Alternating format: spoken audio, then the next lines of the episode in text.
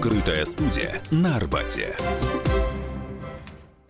Добрый вечер, добрый вечер. Здравствуйте, это радио «Комсомольская правда». Это открытая студия из Московского дома книги на Новом Арбате. Э, очередная встреча с гостем. Мы, наши работы в открытой студии, они становятся регулярными и постоянными. И те, кто сейчас находится на Новом Арбате, может убедиться в том, что мы работаем в прямом эфире. Сегодня у нас специально приглашенный гость. Это явно не Оксана Фомина, э, которую э, Здравствуйте. Слушатели радио «Комсомольская правда» знают, любят и уважают. Именно Оксана Фомина сегодня будет интервью Максима Николина, директор цирка на Цветном бульваре. Максим Юрьевич, здравствуйте. Здравствуйте всем. Ну что, мы начинаем. Я единственное напомню, да, спасибо за аплодисменты. Спасибо. Напомню, телефоны прямого эфира, это для наших радиослушателей. Звонки принимаются по телефону 8 800 200 ровно 9702, 8 800 200 ровно 9702, а ваши сообщения приходят на Viber WhatsApp 8 967 200 ровно 9702. Ну, я хочу начать э, сразу с приятного, с подарка. Максим Юрьевич подарить нашу эксклюзивную толстовку вот такую вот, на которой изображен Юрий Алексеевич Гагарин. Я думаю, что сегодня у нас тут э, количество Юрьев и Юрьевичей зашкаливает на квадратный метр. Вот э, помните это событие? Да, в общем, конечно, помню, как, в общем, и все дети того времени, того периода. Конечно, прекрасно помню. Помню восторг, помню восхищение, помню гордость за страну. И почему-то за себя, как за часть этой страны. А где вас застало это событие? Э, в Москве. Здесь, я помню, мы там бегали э, по двору с мальчишками, кричали «Ура!». В общем, все было замечательно. Ну, от лирики хочу перейти уже к делу. 23 февраля в цирке на Цветном бульваре, в цирке Юрия Никулина будет новая программа. Как мы от Юрия Гагарина-то шустро. Резкий у нас, да, такой переход да. кометой практически. Практически. Вот. Очень хочется знать подробности. Что же нас ждет с 23 февраля? Будет ли какого-то вот 23 февраля особенная программа в честь мужского праздника? Нет, мы как-то не акцентируем себя на э, праздниках, на каких-то специальных событиях. Наверное, потому что программа в цирке идет не один день и посвящать ее какой-то э, одной дате, ну, бессмысленно, потому что дата завтра проходит, они завтра забывают, возвращаются в будни, а цирк продолжается постоянно. Поэтому нет, сейчас вообще у нас программа особенная, мы к этому проекту шли достаточно давно, во-первых, потому что он дорогой, во-вторых, потому что он сложный. Э, мы решили собрать под нашим куполом, в нашем манеже, э, в основном людей, которые побеждали на самом престижном в мире э, конкурс цирковом фестивале в Монте-Карло. Ну, программа так и называется. Монте-Карло, Москва. Монте-Карло, Москва, да. И там э, и золотые, и серебряные, э, и бронзовые э, обладатели вот этих клоунов, призов фестиваля в Монте-Карло. Плюс специально приглашенный гость, звезда, это клоун Давид Ларебля. Ну, так получается, что вот вы получаете там золотых, серебряных клоунов Монте-Карло, а ну, я думаю, что вряд ли кто назовет здесь имена таких э, людей, которые получили этих клоунов. Это вам спасибо, на самом деле, понимаете? Это упрек, да? Нет, ну не вам персонально, конечно, не персонально, но э, нашей прессе, нашим журналистам мы который год пытаемся этот вопрос поднимать и продвигать, все соглашаются, но никто ничего не делает. Я всегда говорю, что, понимаете, вся страна знает, э, сколько и какие медали получила наша женская сборная по керлингу. А сколько получаем мы в Париже, в Будапеште, в Монте-Карло, в Китае, в других странах, в Москве, практически никто не знает, потому что нету к цирку интереса вот э, у наших э, как бы солнцеподобных людей, вот, которые наверху сидят. А э, если нет интереса, то и, и, и ниже нет интереса, и в середине нет интереса. И вот это отсутствие интереса, оно спускается, и как бы цирк особо никому не нужен. Хотя я считаю, что мы для престижа страны делаем не меньше, чем наши спортсмены, олимпийцы и, и прочие, кто, э, в общем, публично отстаивает э, Понимаете, Монте-Карло для артиста цирка, любого, это то же самое, что для спортсмена Олимпийские игры. Потому что в Монте-Карло, как правило, приглашают один раз. Уже то, что тебя пригласили, неважно, там что-то завоевал, не завоевал, это уже, э, так сказать, знак, то, что международное цирковое сообщество тебя признало, как звезду. Там нет э, не звезд. Там, да, там есть медали, потому что это соревнование, это конкурс. Но э, уже участие, это как биржа международная. Понимаете, если ты выступил в Монте-Карло, у тебя же определенный уровень, определенный статус. И, конечно, нет, жизнь твоя не сделана, и Дальше нужно работать и прогрессировать, и репетировать, и продолжать себя. Но, в общем, имя ты себе уже получил. А то, что это никто не освещает, ну, это обидно, но мы привыкли.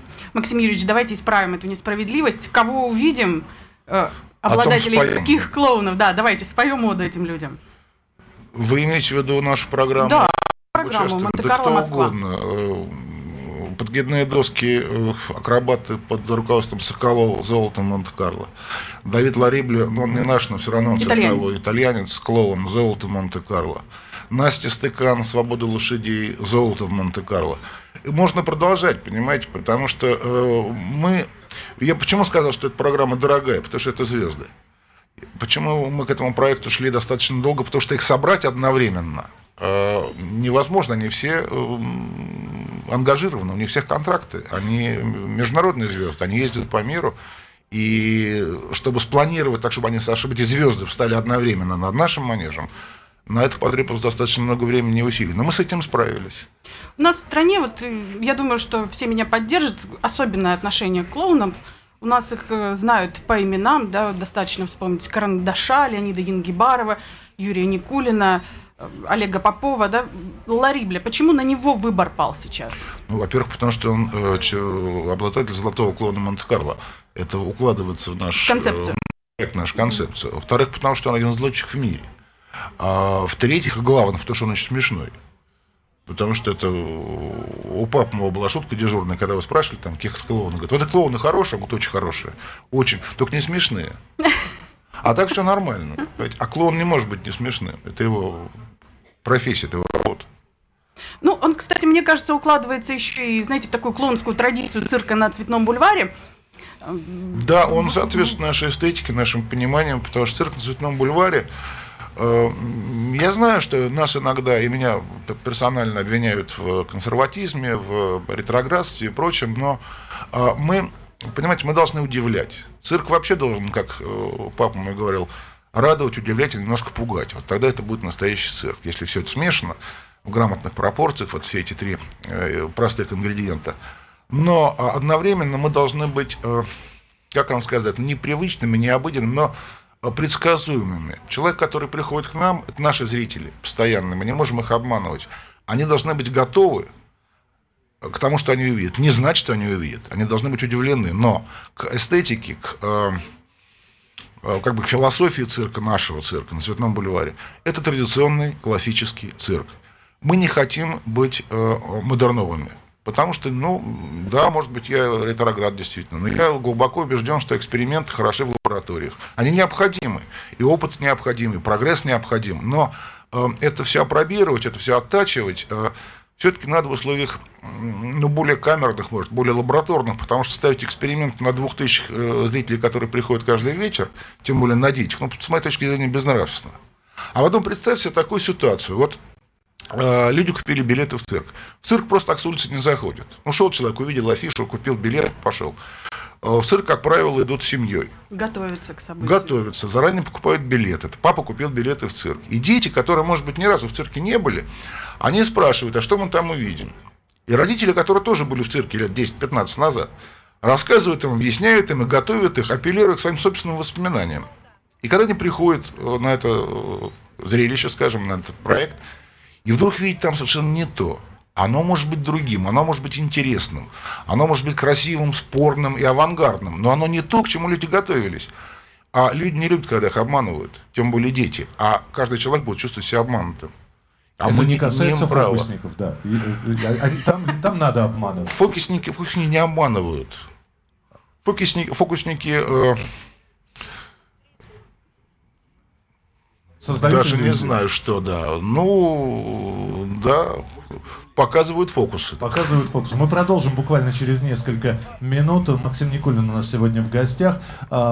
Вопросы 8967 200 ровно 9702. Сейчас мы внимательно изучим Viber и WhatsApp, на которые вы присылаете свои сообщения. И телефон прямого эфира 8 800 200 ровно 9702. Это открытая студия радио «Комсомольская правда». Мы находимся в Московском доме книги на Новом Арбате. Продолжение через несколько минут. Открытая студия на Арбате.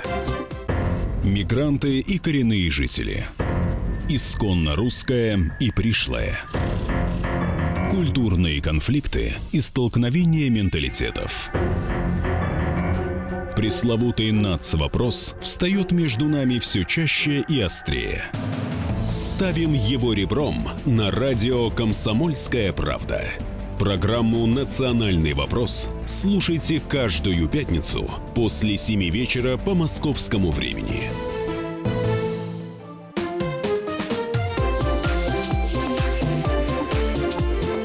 Открытая студия на Арбате.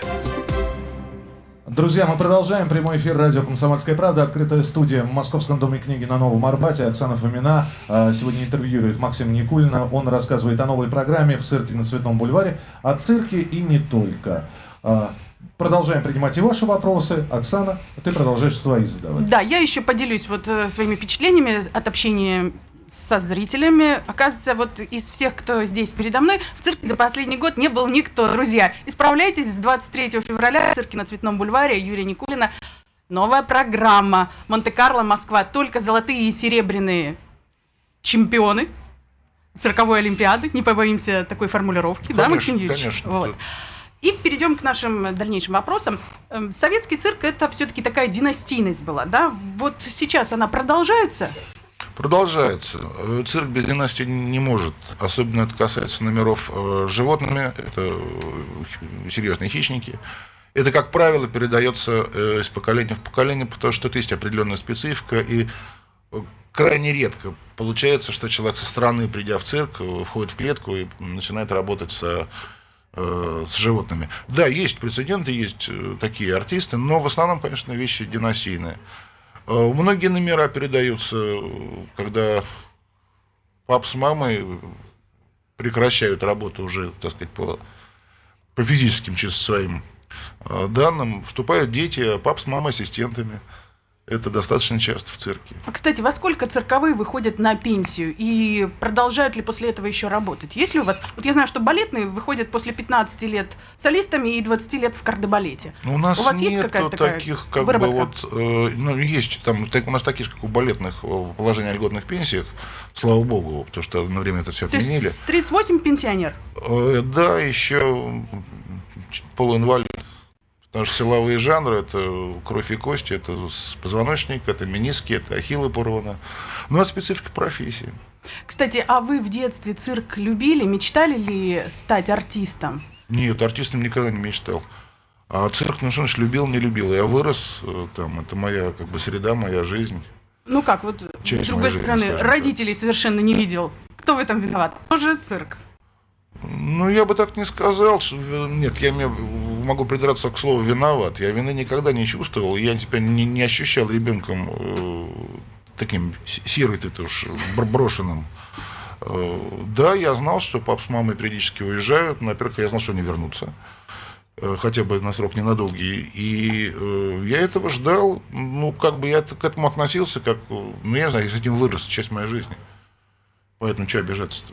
Вы упомянули про животных. Я никогда не была за кулисами цирка на Цветном бульваре, но слышала, что он как-то вот по-особенному заточен под э, животных, что у вас там есть какие-то специальные коридоры, а, лифты для слонов. Правда ли это? Правда. И вообще, вы знаете вот своих э, животных э, там, по кличкам, какие-то легендарные у вас сейчас есть личности? Нет, у нас сейчас, э, я имею в виду в нашем цирке. Что значит цирк? Цирк это цирк, да, у нас есть свои артисты, которые у нас как бы в штате при цирке, но животных у нас нет, бессмысленно их держать, потому что нам, я имею в виду, мы же, понимаете, какая штука, есть большая такая серьезная структура, м, она называлась раньше Союз Госцирк, э, советский цирк, сейчас называется Росгосцирк. Вот там основная масса артистов, и животных, и э, больших номеров. Мы же, в принципе, прокатная площадка, имеющая свой штат артистов и разводящая тоже номера по мере нашей необходимости. Потом э, уникальность нашего, нашей э, компании в том, что это частная компания.